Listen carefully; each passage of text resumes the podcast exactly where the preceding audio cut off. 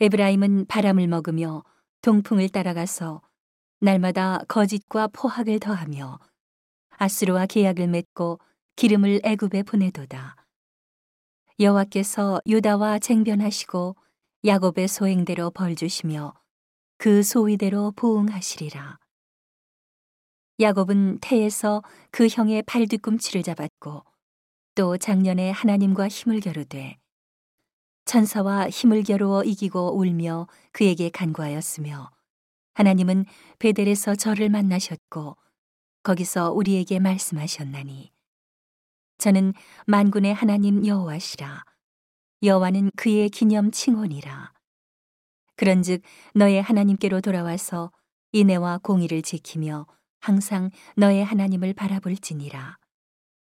저는 상고연을 손에 거짓 저울을 가지고 사취하기를 좋아하는도다. 에브라임이 말하기를 나는 실로 부자라.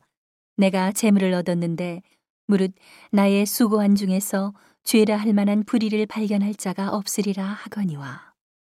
내가 애굽 땅에서 나옴으로부터 나는 내 하나님 여호와니라.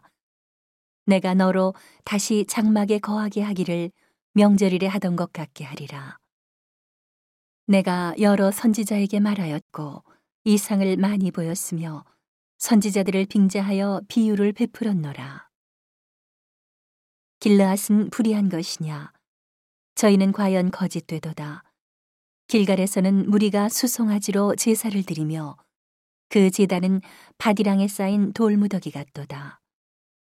옛적에 야곱이 아람 들로 도망하였으며 이스라엘이 아내 얻기 위하여 사람을 섬기며 아내 얻기 위하여 양을 쳤고 여호와께서는 선지자로 이스라엘을 애굽에서 인도하여 내시며 선지자로 저를 보호하셨거늘 에브라임이 경록해함이 극심하였으니 그 주께서 그 피로 그 위에 머물러 있게 하시며 저의 수치를 저에게 돌리시리라.